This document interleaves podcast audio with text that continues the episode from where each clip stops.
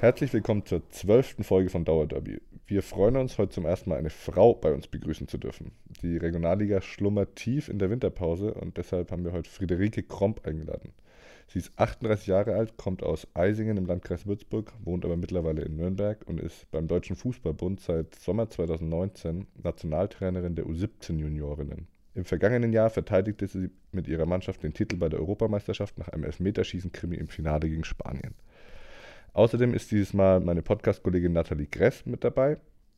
Wir sprechen mit Friederike Kromp unter anderem darüber, wie man eigentlich Bundestrainerin wird und natürlich auch über den Frauenfußball in der Region. Hallo.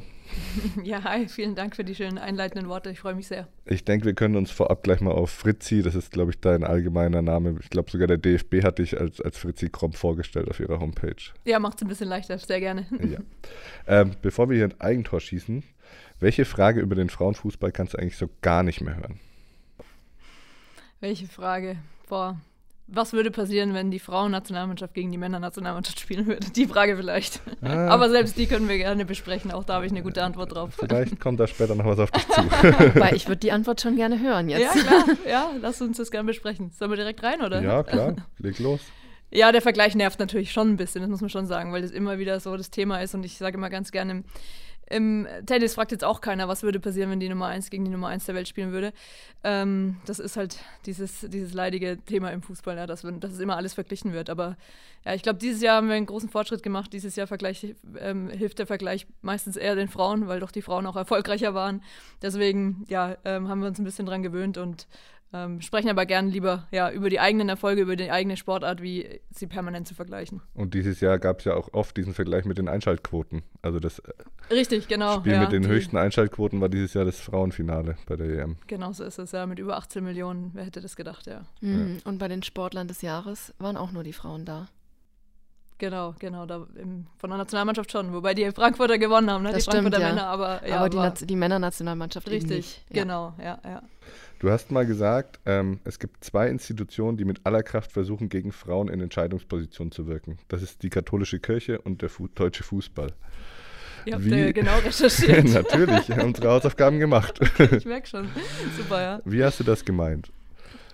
Ähm, ja, wie habe ich das gemeint? Gute Frage. Ne? Ich meine, ich bin jetzt ziemlich lange in dem Frauenfußball unterwegs und habe natürlich schon ähm, ja, viele, viele Widerstände so gemerkt und, und, und spüre schon auch, dass, dass wir ja schon willkommen sind, auch gern häufig geehrt werden und äh, man sich gern auch mit uns schmückt, aber dass schon auch äh, insgeheim auch immer noch viel Widerstand da ist und dass doch das System in sich schon immer noch sehr geschlossen ist und ähm, von Männern für Männer gemacht wurde und ähm, wir schon noch äh, brauchen, um es wirklich weiter aufzubrechen und ähm, ja, man einfach schon auch viel Widerstände spürt, so ja. Woran zeigen sich die denn, Fritzi?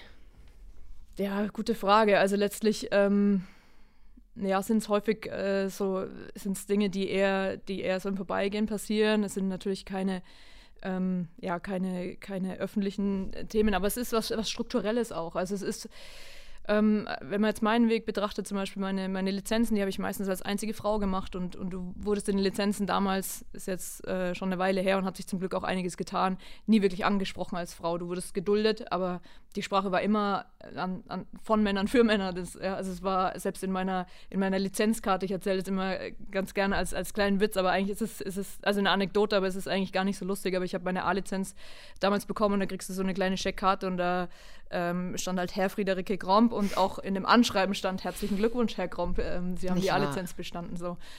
Also daran vielleicht als, als kleines Beispiel, ja. Kann man sich das auch so vorstellen, dass wenn ihr jetzt zum Beispiel eine Athletiktrainer aus oder Athletik-Sachen ähm, gelernt habt, dass das immer auf Männer ausgelegt war, dass die, die Werte immer auf, auf Ju Jugendliche von, also junge Männer oder dann Erwachsene ausgelegt wurden?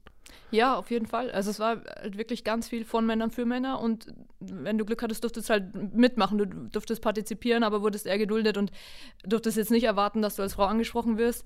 Ähm, und das hat man auch nicht und letztlich wollte man es auch nicht unbedingt, weil man wollte ja einfach, man wollte die Lizenz machen, man wollte mitreden dürfen, man wollte auch einfach seiner Leidenschaft nachgehen, nämlich Fußball. Und letztlich ähm, sind es auch Dinge, die einem häufig währenddessen gar nicht so bewusst waren, sondern auch eher dann im Nachgang ähm, wenn man sich dann eben mit anderen Frauen vielleicht mal ausgetauscht hat oder jetzt eben, wo doch relativ viel passiert ist und sich zum Glück auch einiges äh, ganz stark geändert hat, dass man auch jetzt ein bisschen drüber lachen kann. Aber natürlich ähm, hat man schon oft versucht, so ein bisschen der bessere Mann zu sein, hat versucht, viel zu arbeiten, um, um wenig Angriffsfläche zu bieten äh, und, und auf gar keinen Fall auf die Frau zu reduziert werden. Ähm, man wollte einfach einer von den anderen sein und das waren halt immer Männer und dann ja, ähm, war das eigentlich so das Credo damals, ja. Was für Eigenschaften braucht es da, um in so einer männlich dominierten Branche also überhaupt da reingehen zu wollen, wirklich und sich dem auszusetzen und darin auch bestehen zu können? Ja, äh, ich glaube, also die Leidenschaft ist natürlich ähm, das Wort, glaube ich, da steckt schon viel drin, ja, auch, auch Leiden. Also du musst schon auch leidensfähig sein, aber es soll auch gar nicht zu so dramatisch klingen. Letztlich ist es ist ja was Schönes. Der Fußball ist eine der tollsten Sportarten, glaube ich, die es gibt. Oder es ist einfach, der Sport bietet so viel und gibt einem auch so viel. Und ähm, mich hat schon immer der Fußball begeistert, mich hat schon immer der Sport auch begeistert. Und ähm, letztlich bin ich einfach nur dieser Leidenschaft nachgegangen. Erst war ich Spielerin, dann konnte ich nicht mehr spielen, weil ich mich recht schwer verletzt habe. Und dann kam eben dieses, diese Möglichkeit, Trainer zu sein, was sich so entwickelt hat und was auch einfach ganz viel äh, mir Freude bereitet hat. Und dann bin ich dem nachgegangen. Und erst so allmählich habe ich gemerkt, ja, jetzt wenn du die nächste Lizenz machst und wenn du weitermachst und wenn du dann vielleicht auch wirklich im Fußball arbeiten willst, dann ist es vielleicht ein bisschen schwierig, weil das irgendwie nicht wirklich für Frauen vorgesehen ist. So war es zumindest damals. Und dann kam das alles erst so ein bisschen, vor allem halt in den Lizenzstufen oder damals auch in der Eignungsprüfung zum Fußballlehrer, ähm, wo du halt nur eine von zwei Frauen warst und insgesamt fast 100 Männer und, und einem einfach die Frage gestellt wurde, was, was willst du hier so, ne? Was, was machst du denn jetzt eigentlich hier? Ähm, das war, waren so eher die Momente. Und, und wenn man sich dann natürlich gefragt hat, was ist denn meine Perspektive, wenn ich jetzt wirklich mein Sportstudium ausrichte auf den Fußball, die Fußballlehrer-Diplom noch mache, ähm, was habe ich denn für Möglichkeiten? Habe ich denn die gleichen Chancen wie die Männer? Kann ich denn auch irgendwie dann davon mal leben? Kann ich Bundesliga-Trainerin werden oder ähm, ja, muss ich vielleicht doch irgendwie noch einen zweiten Job, noch eine zweite Berufsausbildung ähm, erwerben, um irgendwie äh, davon leben zu können? Also das waren dann eher so im, im, weiteren Verlauf so meiner jungen Trainerkarriere so die, die Hürden oder die, die Herausforderungen und die Momente, in denen man gemerkt hat, ja, es ist gar nicht, nicht ganz so einfach als Frauen. Es ist nicht wirklich gleich. Ne? Und wir haben nicht einfach die gleichen Chancen und die gleichen Möglichkeiten. Kannst du denn heute davon leben? Ja, zum Glück. ja, zum Glück auch schon seit einiger Zeit. Also auch beim Bayerischen Fußballverband als Verbandstrainerin konnte ich schon auch davon leben. Ich meine, ich habe äh, mein Sportstudium mit Diplom damals abgeschlossen ähm, und, und habe den Fußballlehrer gemacht. Also es sind zwei, zwei Studienabschlüsse quasi und äh, damit kann ich jetzt zum Glück auch im Fußball auch als Frau leben, ja. Du hast jetzt schon einiges vorweggenommen, was wir vielleicht gleich noch hatten, was aber überhaupt kein Problem ist. Ich würde noch mal kurz einen Schritt zurückgehen. Du hast damals ähm, beim ETSV Würzburg angefangen, Fußball zu spielen, stimmt, mhm, ne? Genau. Ähm, hattest du damals den Traum, Traum, auch mal Nationalspielerin zu werden oder wolltest du immer schon Bundestrainerin sein? Ja, als ich zu dem ETSV gekommen bin, war ich ja schon irgendwie 16, 17 oder so. Ich war ja vorher bei den Jungs und, und äh, bei mir im Dorf in Eisingen und äh, da, glaube ich, bei den Bambinis und dann mal mit einer kurzen Pause ähm, habe ich eigentlich da durchgängig bei den Jungs gespielt. Und ich glaube, da hatte ich eher den Traum. Also mit 16, 17 war ich schon ein bisschen äh, realitätsnäher und wusste, ja, es kann vielleicht klappen, was ich ja immer wieder gemacht habe, zu, zu Sichtungslehrgängen zu kommen. Ich war ja dann schon bei, bei Lehrgängen mal mit dabei oder beim äh, Duisburg beim Länderpokal. Aber ich wusste jetzt, dass, dass ich jetzt nicht so wahnsinnig viel Talent äh, wie andere habe, die eben in die Nationalmannschaft kommen. Es waren einige in meiner Mannschaft, waren in der Nationalmannschaft, ob das jetzt Karina Bräunig von hier aus Würzburg war oder, ähm, oder andere, die, die dann den Weg gemacht haben. Und da habe ich schon gesehen, die haben einfach mehr Talent. So. Deswegen war ich da relativ realitätsnah und, und wusste, es ist meine Leidenschaft. Aber die ganz, ganz große Karriere äh, besteht mir, steht mir nicht vor, das wusste ich. Hm. Ähm, du hast dann 2011 die, die Ausbildung zur Fußballlehrerin abgeschlossen. War ja ein, ein recht illustrer Jahrgang. Ich, ich nenne mal ein paar Namen. Äh, Sven Mislintat, Markus Gistul, Markus Weinziel, Taifun Korkut, Michael Wiesinger sind jetzt auch einige in der Bundesliga oder waren schon in der Bundesliga. Ähm, mit dir war noch eine zweite Frau dabei. Wie habt ihr euch da so durchgesetzt in dieser Runde? Also um ehrlich zu sein, mussten wir uns gar nicht durchsetzen. Das war eher ähm, der Weg dorthin. Da musstest du dich durchsetzen. Wenn du dann einmal in dem Kurs bist, da waren einfach nur alle froh drin zu sein. Und dann wussten alle, so wir sind jetzt 27 Menschen, zwei Frauen, 25 äh, Männer. Und wir machen uns jetzt eine gute und eine erfolgreiche, lehrreiche Zeit. Äh, da gab es eigentlich wenig Konkurrenz in dem Kurs, muss man sagen. Es war eher der Weg dorthin. Also es gibt ja, du musst die Lizenzen vorher machen, du brauchst gewisse ähm, Voreignungen, du brauchst Zulassungsvoraussetzungen, die du erfüllen musst. Und dann musst du, wenn du zu, zugelassen wirst, musst du zur Eignungsprüfung. Äh, zwei oder drei Tage waren es damals in der Sportschule in Kaiserau, wo du nochmal durchgecheckt wurdest. War wie ein Assessment Center. Und da waren, glaube ich, ich weiß nicht, zwei, zwei Kurse, A50 ähm, Männer quasi überwiegen, also an die 100 ähm, Bewerber für diese 25 Plätze. Und da waren Hauen und Stechen. Das hat man, das hat man wirklich gespürt. Ähm, du hast nämlich kurioserweise mit den Menschen dann, also mit den Männern vor allem, in erster Linie dann auch deine äh, Eignungsprüfung in Form von ähm, Lehrprobe gemacht. Also die waren deine Demogruppe und mit denen hast du mhm. dein komplex taktisches 8 gegen 8, 11 gegen 11 teilweise machen müssen und warst darauf angewiesen, dass sie jetzt ordentlich mitmachen und auch die als Frau da jetzt zuhören, äh, weil du eben darauf angewiesen warst, dass, dass das funktioniert, weil das natürlich die Lehrprobe das Kernstück deiner Eignungsprüfung war. Und das war eine interessante Erfahrung, weil da hast du schon gemerkt, dass einige jetzt so gar kein großes Interesse daran hatten, dass die anderen gut sind und vor allem jetzt auch nicht unbedingt die Frauen. oder die, also wir waren ja nur zu zweit damals dort oder waren wir, glaube ich, zu dritt. Ähm, und da hast du schon gemerkt, dass da ein ganz großes Ellbogen und Hauen und Stechen äh, stattfindet, weil halt jeder diesen Platz wollte, weil jeder in diesen Fußballlehrer rein will und es seit Jahrzehnten so ist, dass es viel zu viele Bewerber für zu wenig Plätze gibt. Ähm, und ja, du da schon äh, dich wirklich maximal erstrecken musst, dass du da reinkommst. Und das, das, war, das war eher die Herausforderung. Und als ich dann einmal die Zulassung hatte, den Brief, und wir uns getroffen haben in Köln zum ersten Mal, da war eher ausgelassene Stimmung, weil jeder froh war, wir haben es geschafft, wir sind jetzt hier drin und jetzt haben wir ein Jahr vor uns, was intensiv wird, was, was sicher lehrreich wird und auch anstrengend und das war es auch. Ähm, aber stimmungsmäßig war das nicht so, dass wir Frauen uns da hätten durchsetzen müssen. Hat euch das Jahr zusammengeschweißt auf eine Art und Weise? Weil ein paar der männlichen Namen, die wir gesagt haben, die sehen ja durchaus auch Konkurrenten in der Bundesliga. Habt ihr da noch Kontakt miteinander? Ja, also ganz, ganz lustig, dass das jetzt so mittlerweile heißt ja teilweise goldener Jahrgang, glaube ich, weil zwischenzeitlich waren es mal sieben, acht Bundesliga-Trainer gleichzeitig. Ähm, ihr habt jetzt nur ein paar genannt, da waren ja noch, noch, noch andere drin. Roger Schmidt oder so ist ja auch ein Top-Trainer, ja, oder auch von Heidenheim. Äh, Frank Schmidt, äh, auch ein extrem starker Trainer, zu dem zum Beispiel habe ich noch ein bisschen Kontakt. Ähm, die waren damals noch nicht so bekannt und wir wurden damals als medienunwirksamster Kurs seit langem vorgestellt, weil die Kurs nach uns und vor uns war Scholl und Effenberg und so weiter. Und bei uns eben diese 25 noch relativ unbekannten Männer. Michael Wiesinger war damals der bekannteste, der Ingolstadt trainiert hat. Ähm, genau, und, äh, und, und eben dann die zwei Frauen. Und und im Nachhinein hat sich so herausgestellt, dass es wirklich Top-Trainer wurden. Die meisten waren halt auch noch relativ jung, das heißt, sie hatten alle auch noch ihre Karriere vor sich, wobei ich doch natürlich die Jüngste war mit meinen 25 Jahren. Ähm, und klar, es hat uns total zusammengeschweißt. Also es ist eine ganz intensive Zeit gewesen. Wir waren noch bei Frank Wormuth. Mittlerweile hat sich der Kurs ja ein bisschen verändert, ist ein bisschen glaube ich, ähm, freundlicher für berufsbegleitende ähm, Sachen geworden. Also damals war es wirklich noch schwer, das berufsbegleitend zu machen. Ähm, ich war damals noch Studentin, habe beim Verband nebenher noch gearbeitet. Also es war jetzt auch nicht so, dass ich nur den Kurs gemacht habe und immer von München nach, nach Köln war natürlich auch allein vom, von der, vom Aufwand her intensiv. Ähm, aber die Tage von Sonntag bis Mittwoch dort immer waren natürlich ähm, ja, sehr, sehr lang und sehr arbeitsintensiv und natürlich bist du am Mittwochabend nach Hause gefahren und ähm, ja, hast natürlich auch einige Aufgaben immer mitbekommen. Da waren noch Hospitationen mit dabei. Also es war, war ein super intensives Jahr, aber ich möchte es nicht missen, weil so stellt man sich ja auch eine Berufsausbildung vor. Du warst ja sogar die jüngste Absolventin ne, dieser Ausbildung, sogar jünger als der Julian Nagelsmann. Ja, genau. Er sagt zwar immer, er ist der jüngste Fußballlehrer der Welt so ungefähr, aber ähm, ich war ein bisschen jünger als er. Äh, ja, wenn man da Männer und Frauen mal mischen würde, dann würde ich vor ihm stehen. Ich glaube, bei den Männern ist er halt die Nummer eins. Ja. Ich hätte noch eine Nachfrage zu eurer Gruppe, weil das eine, für mich eine sehr spannende Persönlichkeit ist. Äh, bei dir war auch Sven Mislintat im Kurs. Genau. Wie, wie ist dein Eindruck und dein Verhältnis vielleicht auch zu ihm noch?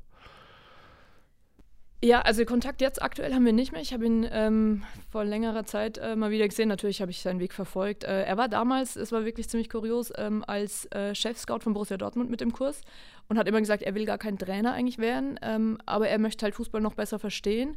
Und er war damals ähm, bei Borussia Dortmund zu Klopp-Zeiten und es war natürlich für uns hochinteressant. Er hat unheimlich viel von Jürgen Klopp erzählt ähm, und, und hat uns da mitgenommen und auch viele Insights erzählt, was, was super spannend war für uns. Und natürlich hat er eine, eine Trainer-Affinität, er ist auch Fußball verrückt, ähm, hat es insgesamt inhaltlich immer, immer gut gemacht. Inhaltlich war er immer stark am Platz, hast du gemerkt, er ist einfach so nicht wirklich gewohnt, vor den Gruppen zu stehen. Aber ähm, nichtsdestotrotz ja, hat, er das, hat er das gut gemacht, weil er einfach auch Fußball verrückt durch und durch ist. Ähm, dann ist er ja auf die Insel und jetzt dann eben zum VfB, habe ich natürlich äh, intensiv verfolgt. VfB ist so, auch so ein bisschen mein Verein, deswegen. Meine auch. Yes! okay. ja, Leidensgenossin, oder? Ja, genau. ja, habe ich da natürlich viel mitbekommen und ähm, intensiv auch verfolgt und bin gespannt, ja, wo seine Reise äh, weiterhin geht. Ähm, wir würden mal noch kurz deine Vita, also wir kennen die jetzt beide, aber unsere Zuhörer natürlich noch nicht, ähm, so ein bisschen vervollständigen. Also du hast schon gesagt, du bist dann nach München zum Studium, hast beim, beim Bayerischen Fußballverband angefangen zu arbeiten, Dann kam irgendwann der Schritt zum, zum DFB. Wie, wie war das genau? Kannst du das nochmal erklären vielleicht? Ja, das war eigentlich relativ unspektakulär. Ich habe ja äh, beim BV schon angefangen 2004, so 2005 und dann während dem Studium eben da weitergemacht und ähm, immer verschiedene Verantwortungen übernehmen dürfen, in verschiedene Bereiche mit reinschauen dürfen, auch im breiten Bereich äh, äh Freizeit, äh, machen dürfen und so weiter. Und ähm, bin dann äh, nach dem Fußballlehrer eben hauptamtlich äh, Verbandstrainerin geworden, was ähm, dann vorgesehen hat, dass ich eben auch in der Trainerausbildung tätig bin. Und in der Talentförderung durfte dann eben auch mal Jungs äh, trainieren, verschiedene Mannschaften, Förder- und Leistungskader und äh, durch, den, durch die erfolgreiche ähm, Zulassung dann zum Fußballlehrer oder dann die Lizenz, wurde ich angerufen vom DFB und wurde gefragt, ob ich nicht äh, Co-Trainerin, ob ich mir vorstellen könnte, Co-Trainerin bei der U-Nationalmannschaft zu machen ähm, neben meiner Tätigkeit eben als Verbandstrainerin. Und das äh, hat sich dann damals ganz gut ergeben. Den ersten Anruf oder das erste Angebot musste ich damals noch äh, ausschlagen. Da war mein Chef noch nicht so begeistert damals. Er hat gesagt, jetzt machst du erstmal, jetzt kommst du erstmal hier an, jetzt äh, kommst du erstmal zur Ruhe. Das Angebot kommt vielleicht nochmal. Ich war natürlich ganz anderer Meinung damals, weiß ich noch wie heute. Äh, ich musste das schwer schlucken. Ähm, aber es war dann zum Glück tatsächlich so, dass nochmal eineinhalb Jahre später, glaube ich, nochmal der Anruf kam und ich dann ähm, zusagen durfte, auch das Go von meinem Chef hatte. Und dann war ich eben Co-Trainerin ähm, bei der U17-Nationalmannschaft damals bei Anushka Bernhard. Ähm, wie sieht denn so ein, so ein Tag als äh, U-Nationalmannschaftsbundestrainerin aus? Also du hast ja wahrscheinlich nicht so diesen täglichen Trainingsalltag, den jetzt viele deiner Kolleginnen und Kollegen haben. Ähm, stattdessen hast du sehr intensive Wochen, wenn du mit der Mannschaft, mit den Spielerinnen zusammen bist und dann wieder sehr entspannte Wochen, aber sind wahrscheinlich auch nicht entspannt. Ja, das äh, hat man zum Glück selbst ein bisschen in der Hand und ähm, ab und zu braucht man ein bisschen Entspannung. Ich sage es zu meinen Spielerinnen ganz gern, es ist alles äh, Frage des Fokus und eine Frage von An- und Entspannung. Anspannung, Entspannung, aber ähm, ich habe es selten richtig entspannt, muss ich sagen, weil es doch immer eigentlich was zu tun gibt und ähm, so ein bisschen Fluch und Segen zugleich, dass man sich die Tage und Wochen zwischen den Lehrgängen selber strukturieren kann. Und ähm, ich mache es dann eigentlich ganz gern so, also nochmal so vom Konstrukt her, man muss sich so vorstellen, man hat einmal im Monat so vier, fünf Tage eine Maßnahme. Ähm, also ein bisschen mehr wie jetzt bei einer A-Nationalmannschaft. Wir haben im U, vor allem U17, U16-Bereich eigentlich mit die meisten Tage. Wenn du dich dann noch für die Turniere qualifizierst, sind es mit Abstand die meisten Tage. Dann haben wir, glaube ich, auch mehr wie, wie selbst die Frauennationalmannschaft, die auch relativ viele Tage hat. Ähm, also wir hatten letztes Jahr allein ähm, fast 80 Turniertage mit unserer Mannschaft in einem Kalenderjahr, was schon wahnsinnig viel ist, weil dazu kamen noch Lehrgangstage. Ähm, also so im Schnitt so fünf bis sieben Tage pro Monat, die du, die, die du mit der Mannschaft irgendwo bist. Ähm, manchmal in Deutschland, manchmal aber auch irgendwo auf, äh, in Europa oder außerhalb von Europa bei einem Turnier. Und die restlichen drei Wochen meistens im, im Monat strukturierst du dir selber und äh, versuchst dann einfach ja, Vereinsbesuche zu machen, ähm, Spielsichtungen zu machen, Trainingssichtungen zu machen. Ähm, wir nennen das, äh, haben das große Über, Überthema ähm, Alltagsoptimierung unserer Spielerinnen. Das heißt, wir wollen eigentlich vor Ort sein, mal ihre Strukturen kennenlernen, wie sind sie in der Schule versorgt, wie sind die Distanzen, wie wohnen sie. Viele wohnen ja schon nicht mehr zu Hause, sondern sind in Gastfamilien oder Internaten untergebracht. Äh, und da sind wir dann eigentlich gern vor Ort, um einfach zu helfen, zu unterstützen, um die Strukturen zu optimieren, äh, Trainingsbedingungen eventuell zu optimieren, aus Absprachen mit den Trainern vorzunehmen, ähm, im Umfeld zu kommunizieren, ja, um unseren Spielerinnen da auch im Alltag ähm, ja, zu helfen und für sie da zu sein. Da reist du dann in der ganzen Bundesrepublik quasi genau, rum. Genau, deswegen mhm. bin ich auch damals weg dann von München, weil ich gemerkt habe, es ist schon ziemlich, ziemlich äh, wenig zentral, so schön wie die Stadt ist. Ich war dann 15 Jahre in München dort gelebt ähm, und habe dann aber gemerkt, ja, meine Spielerinnen sind natürlich aus ganz Deutschland. Wir haben jetzt auch einige ganz im Norden, auch in Hamburg oder ja dann auch im Osten in, in, in Leipzig oder im Westen auch äh, natürlich ganz viele Spielerinnen. Und da macht es dann schon Sinn, dass du einigermaßen zentral bist. Ähm, deswegen komme ich auch immer wieder in Würzburg vorbei. ich wollte es gerade sagen, Würzburg liegt noch zentraler liegt als sehr Nürnberg. Zentral, genau. ähm, ich wollte nur ein bisschen die Nähe, die Nähe zu München behalten und ähm, bin aber so auch schnell in Würzburg und es passt ganz gut. Aber ich bin sehr häufig deswegen auch hier auf der Durchreise bei meinen Eltern dann, die noch hier in Würzburg leben. Und das ja, ist ganz schön der, der Job, den du hast als Fußballtrainerin, das ist ja kein besonders zukunftssicherer. Also jetzt bist du beim Verband und das ist vielleicht noch ein bisschen im Nationalmannschaftsbereich wird man jetzt nicht rausgeschmissen, weil man mal zwei Spiele verliert. Ähm, trotzdem interessiert mich, habt ihr sowas wie so eine Art Genossenschaft oder Gewerkschaft, wo ihr alle drin seid und in der man vielleicht so auch so ein bisschen abgesichert ist? Nicht, dass ich wüsste zumindest. Und ähm, also der Unterschied zwischen jetzt äh, Verband in, in München und jetzt Verband DFB ist schon auch, dass wir schon auch befristet da sind. Also dass wir keine unbefristeten Verträge bekommen und schon auch irgendwie klar sicherer ist wie jetzt im Verein oder vielleicht mal nach, nach, nach einer Niederlagenserie vielleicht echt um deinen Job bangen muss. Das ist jetzt bei uns äh, zum Glück nicht so, aber äh, man ist schon raus aus dem warmen Nest. Also das war in München noch ein bisschen anders. Als Verbandstrainer kriegst du in der Regel, wenn du einen guten Job machst, ähm, unbefristeten Vertrag und ähm, aus dem Nest bin ich jetzt vor, vor drei Jahren geflogen. Hm. Ist es trotzdem auch einer der Gründe, wieso du jetzt noch nicht bei einem Verein bist? Oder könntest du dir das auch mal vorstellen, als Vereinstrainerin irgendwo zu arbeiten? Ja, ich könnte mir das durchaus vorstellen und ich muss auch ehrlich sagen, für mich spielt es auch gar nicht so die große Rolle. Also der Schritt natürlich vom Verband weg, das war schon, da war ich ja irgendwie dann doch eine ganze Weile, ähm, also sehr viele Jahre, ich weiß gar nicht mehr, wie viele es am Ende waren. Es waren sieben, glaube ich, hauptberuflich, aber davor waren ja auch schon viele nebenberuflich oder neben dem Studium. Ähm, das war schon ein großer Schritt, weil, weil da schon die Frage war, macht man das sein Leben lang oder geht man jetzt quasi in, ja, in den bezahlten Fußball, wo man auch wirklich ähm, vielleicht ja, sich weiter immer wieder verändern muss, auch ähm, um am Ball auch zu bleiben. Ist schon ein bisschen anderes Leben als Verbandstrainer. Ähm, und deswegen spielt es jetzt für mich gerade gar nicht so die Rolle, wie lange habe ich Vertrag oder, oder wie lange ist der befristet. Und ähm, man will einen richtig guten Job machen. Und ähm, was Thema Verein betrifft, könnte ich mir das schon durchaus äh, vorstellen, auch mal ja, im Alltag am Platz zu stehen und mal Spieler nochmal kontinuierlicher entwickeln zu können, Spielerinnen. Ähm, das hat natürlich schon seinen Reiz und kann ich mir durchaus für die Zukunft auch mal vorstellen. Was wäre denn dann reizvoller, Frauenbundesliga oder ein Männerclub? Und wenn ja, in welcher Liga? ja, beides hat so seinen Reiz. Also beides ähm, würde ich auch niemals ausschließen wollen. Ich habe jetzt natürlich ganz viel mit ähm, jungen Spielerinnen zusammengearbeitet, war beim Verband aber auch bis zu 21 tätig, also habe da schon auch mit Erwachsenen mal arbeiten dürfen. Ähm, beides macht Spaß. Ich finde, im Jugendbereich ist eine ganz besondere Herausforderung und auch eine besondere Verantwortung, ähm, junge Spielerinnen mitprägen zu dürfen. Ähm, und bei Jungs genauso. Auch da habe ich gute Erfahrungen gemacht im Juniorenbereich. Erwachsene haben andere Themen, haben andere Probleme, ähm, andere Herausforderungen, aber auch das, ähm, ja, finde ich sehr reizvoll. Also ich kann da ehrlich gesagt nichts ausschließen. Ich finde im Männerbereich, hat mir sehr viel Spaß gemacht mit den Jungs, weil es nochmal ja, ein bisschen, bisschen anspruchsvoller ist, äh, was, was, was die Taktik zum Beispiel betrifft oder was auch die Trainingssteuerung betrifft. Ähm, es waren andere Themenschwerpunkte. Dafür war es vielleicht weniger im zwischenmenschlichen Bereich, weil die Jungs vielleicht gar nicht so wahnsinnig viel Feedback wollten oder gar nicht so viel Videoanalysen wollten, wie jetzt die Mädels, die am liebsten nach jeder Trainingseinheit äh, in die Videos schauen. Ähm, also das hat beides so seinen sein Reiz, finde ich. Äh, und im Männerbereich, klar, also kann ich mir richtig gut vorstellen. Ich meine, ich liebe Fußball und ich schaue erste, dritte, zweite, dritte Liga rauf und runter und auch selbst Regionalliga schaue ich eigentlich gern hier auch vor Ort mal ähm, und, und besuche die Stadien und, und liebt es eigentlich zu analysieren auch und äh, wird mich da auch gut und gerne mal an der Linie sehen, aber da, ja, bisher durfte ja noch keine Frau ran, deswegen ist das so ein bisschen, bisschen äh, schwierig vorstellbar. Der VfB ist ja häufiger auf der Suche nach einem Trainer. ja, Vielleicht wäre das mal was. Mal ein Blick in die Glaskugel. Wann, wann ist die erste Frau an der Seitenlinie in der Fußball-Bundesliga der Männer?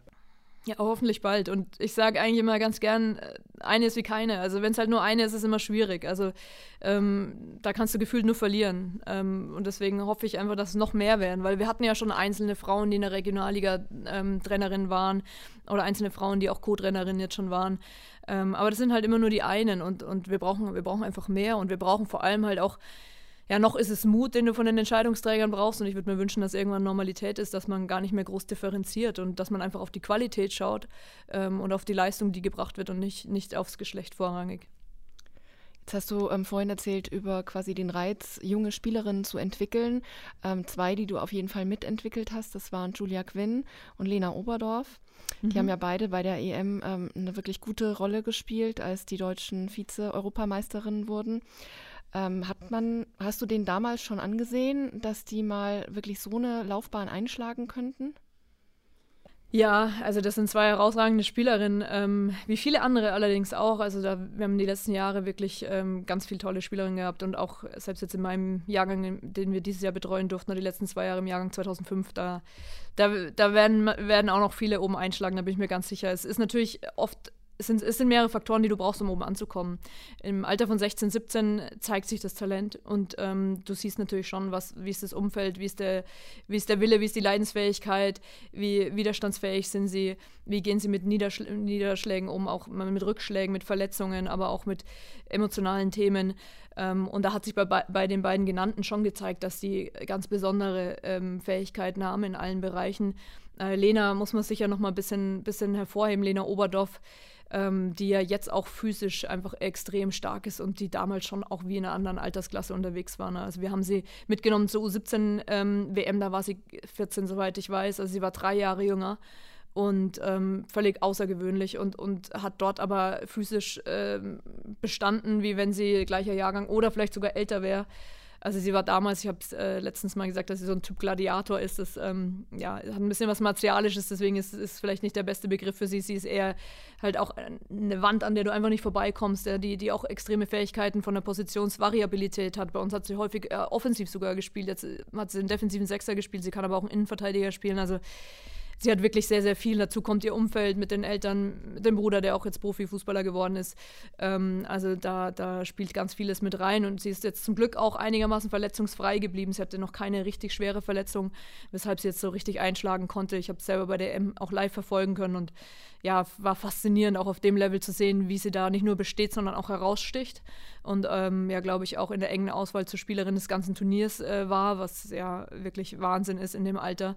Es war ihr erstes großes Turnier. Und Julia ist ein bisschen älter ähm, und äh, hat aber auch sehr früh einen extrem guten Weg eingeschlagen und äh, hat jetzt leider das Verletzungspech gehabt, ja, und hat jetzt einfach ihren zweiten Kreuzbandriss schon, aber ähm, ich hoffe und, und bin mir eigentlich relativ sicher, dass sie auch nach dem zweiten wieder richtig gut zurückkommen wird, weil nach dem ersten hat man schon gemerkt, dass sie das einfach nur noch stärker gemacht hat, auch als, als Mensch. Ich ähm, kenne sie noch mal ein bisschen, persönlich noch mal ein bisschen besser, bin auch immer noch ein bisschen mit ihr in Kontakt, kenne ihre Eltern ganz gut und ähm, weiß, dass sie sehr zart ist und dass es schon auch ein herber Rückschlag für sie jetzt war. Natürlich, ähm, wie für jeden anderen Profisportler auch, Kreuzbandriss ist schon immer das Blödeste, was dir passieren kann. Ähm, aber sie ist ein Kämpfer, sie ist ein Kämpfertyp und sie hat ganz besondere Fähigkeiten und ähm, ist halt auch wahnsinnig dynamisch und dadurch auch flexibel einsetzbar, muss jetzt ab und zu nach hinten auch auf die Außenverteidigerposition. Grundsätzlich kommt sie aber eher von der 7-11 und da finde ich, hat sie auch besondere Fähigkeiten, auch was Durchsetzungsvermögen betrifft, was Dynamik und, und ähm, ja auch Potenzial Richtung, Richtung Torgefahr betrifft.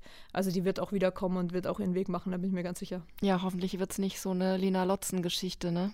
die ja hier aus Höchberg kommt und der ihre Verletzungen die Karriere dann am Ende gekostet haben. Ja, das kam leider viel zu früh früh. Aber dafür ist Lena jetzt eine ganz tolle Trainerin und ist ja auch mit in unserem Trainerin-Team und ähm, hat da zum Glück auch ihre Berufung nach der äh, Karriere, nach der Karriere entdeckt und ähm, macht jetzt einen ganz tollen Job bei uns beim DFB, aber auch beim FC Köln. Und ähm, das freut mich äh, extrem, weil ich sie eben auch schon von klein auf kenne. Ich glaube, ich kenne sie seitdem sie elf ist und ähm, ja, kenne auch ihr, ihre Eltern so und, und äh, habe das alles so ein bisschen mitbekommen, auch mitgelitten mit ihr und umso mehr freut sein jetzt, dass sie, dass sie da ähm, ja, glücklich ist und einen super tollen Job macht.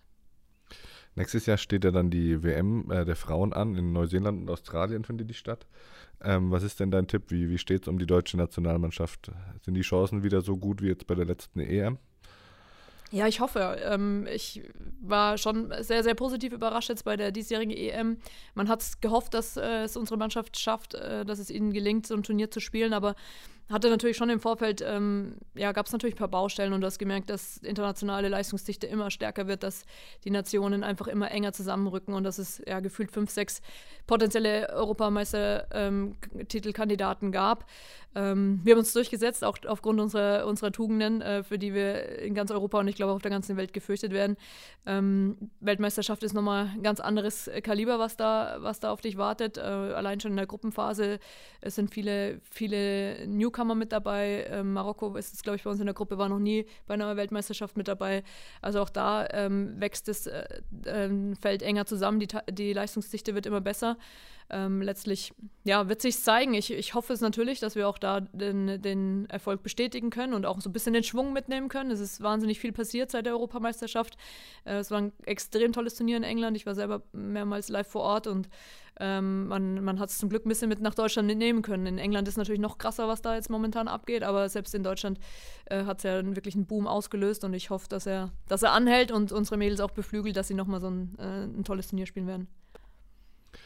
Dieser Boom, du hast es schon angesprochen, ähm, ich, auch ich kriege das mit. Ähm, neulich 17.000 Leute beim, bei den Clubfrauen im Stadion und ähm, bei, den, bei den Bayern, die dürfen auf einmal in der Jans Arena spielen, die Frauen und so weiter. Tatsächlich waren aber die Zahlen der Frauen, die Fußball spielen und der, der Mädchen äh, rückläufig. Ja. Wie erklärt man das? Ja, die, die Zahlen sind rückläufig im männlichen wie im weiblichen Bereich. Ähm, hat natürlich unterschiedliche Gründe. Zum einen demografisch, zum anderen natürlich schon, dass der Fußball ja im Wandel ist und, und auch immer mehr eigentlich ja noch, noch mehr Schritt halten müsste mit der Entwicklung in der Gesellschaft. Also es, Jugendliche wollen nicht mehr diese Verbindlichkeiten. Sie wollen eigentlich nicht mehr unbedingt zum Training müssen und am Wochenende spielen müssen. Sie wollen eigentlich mehr das offene ähm, Bewegungsangebot und da ist der Fußball gefragt, ähm, sich mitzuentwickeln. Und da ist natürlich Fußball als Volkssportart ein bisschen träge, wenn man wenn man wenn es ähm, negativ formuliert und und ähm, ja ist da ein bisschen bisschen wenig mitgegangen in den letzten Jahren, was die Entwicklung betrifft. Und deswegen hat man so ein bisschen die Quittung bekommen, dass zu wenig Jungs und Mädels sich äh, für den Fußball entscheiden, dass die Zahlen eben rückläufig sind. Dass, ich glaube, insgesamt machen die Kinder weniger Sport, aber sie gehen halt auch zu anderen Sportarten, ne? zu, zu äh, Sportarten, die sie mehr ansprechen, die aber halt vielleicht auch von den ganzen Rahmenbedingungen freier sind ähm, wo sie ein bisschen flexibler sind und, und vielleicht heute das machen können, morgen das. Und der Fußball ist da doch äh, relativ traditionell konservativ, so ein bisschen, bisschen starr. Und ähm, das gilt, dass man da, da mitgeht, ja, und um da auch wieder die Kinder mehr für den Fußball gewinnt. Das klingt, als könnten wir zu dem Thema nochmal eine ganze eigene Podcast-Folge aufnehmen irgendwann mal. Ähm, ich habe gerade schon angesprochen, das Spiel von Nürnberg, äh, Pokal gegen ähm, VfL Wolfsburg. Warst du da vor Ort? Nee, leider nicht. Wir hatten einen Lehrgang. Ich hatte selber, ich war selber mit meiner Mannschaft unterwegs, aber ich habe es verfolgt und konnte es fast gar nicht glauben, als ich gehört habe. Wie siehst du die Entwicklung? Weil wir haben ja doch sehr viele Clubfans hier in der Region ja. auch. Wie siehst du die Entwicklung da? Die haben jetzt ähm, die Mädchen- und Frauenfußballabteilung auch eingegliedert in ja. den Hauptverein. Ja.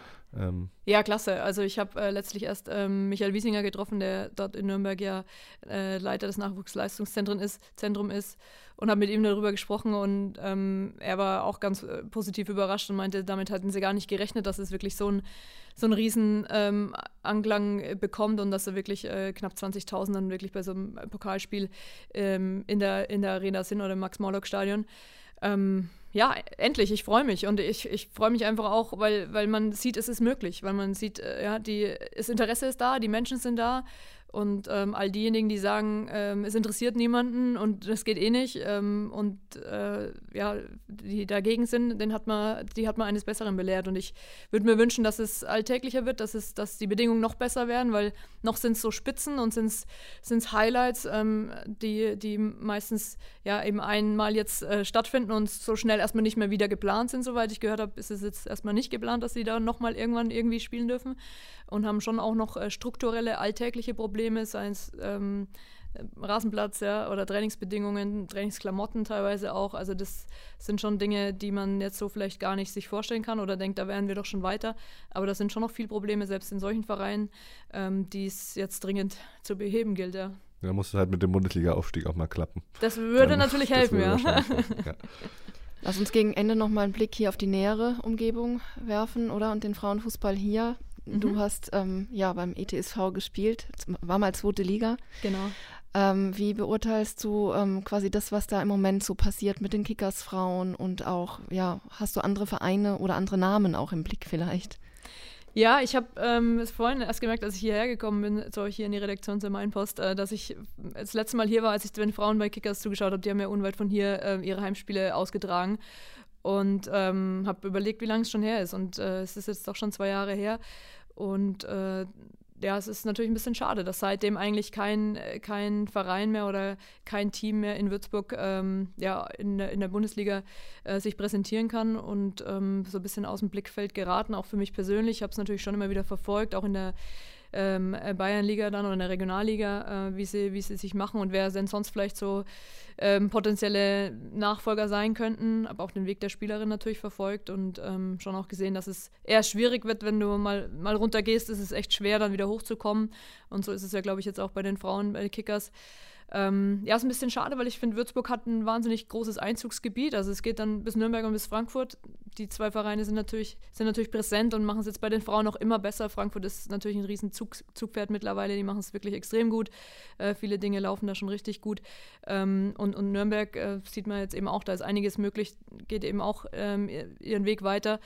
Äh, umso wichtiger wäre es trotzdem hier auch was für die, für die Mädchen, die halt hier auch spielen, ähm, in der Region und in der Stadt, ähm, wieder ein Zugpferd zu haben. Deswegen, ja, würde ich es mir wünschen, dass, dass, ähm, dass da sich wieder ein Verein findet ähm, und, und wieder, ja, wieder jemand auch Richtung Bundesliga vielleicht eine Rolle spielen könnte. Ja, sonst kann es eben sein, dass so talentierte Spielerinnen wie Medina Desic dann eben ne, abwandern zu anderen Vereinen, die er jetzt in Leipzig spielt. Ja, das ist sehr schade, weil solche Spielerinnen, ich weiß es ja, ich kenne Medina auch, habe damals auch mit dir darüber gesprochen, die würden am liebsten immer hier bleiben, ist ja klar, wenn du Familie hier hast, wenn du dich hier wohlfühlst. Ähm, ja, Leipzig ist eine schöne Stadt, aber äh, so, man, man bleibt, man will in erster Linie schon für seinen Verein in der Region eigentlich äh, weit kommen und ich glaube, das hätte auch sie gern gemacht, aber äh, dadurch, dass die Leistungsdichte im Frauenfußball eben halt auch noch relativ schwach ist und zwischen den Ligen wirklich ein Riesenunterschied ist. Ob, ob zweite Liga oder Regionalliga sind Welten und ob Regionalliga oder Bayernliga sind Welten.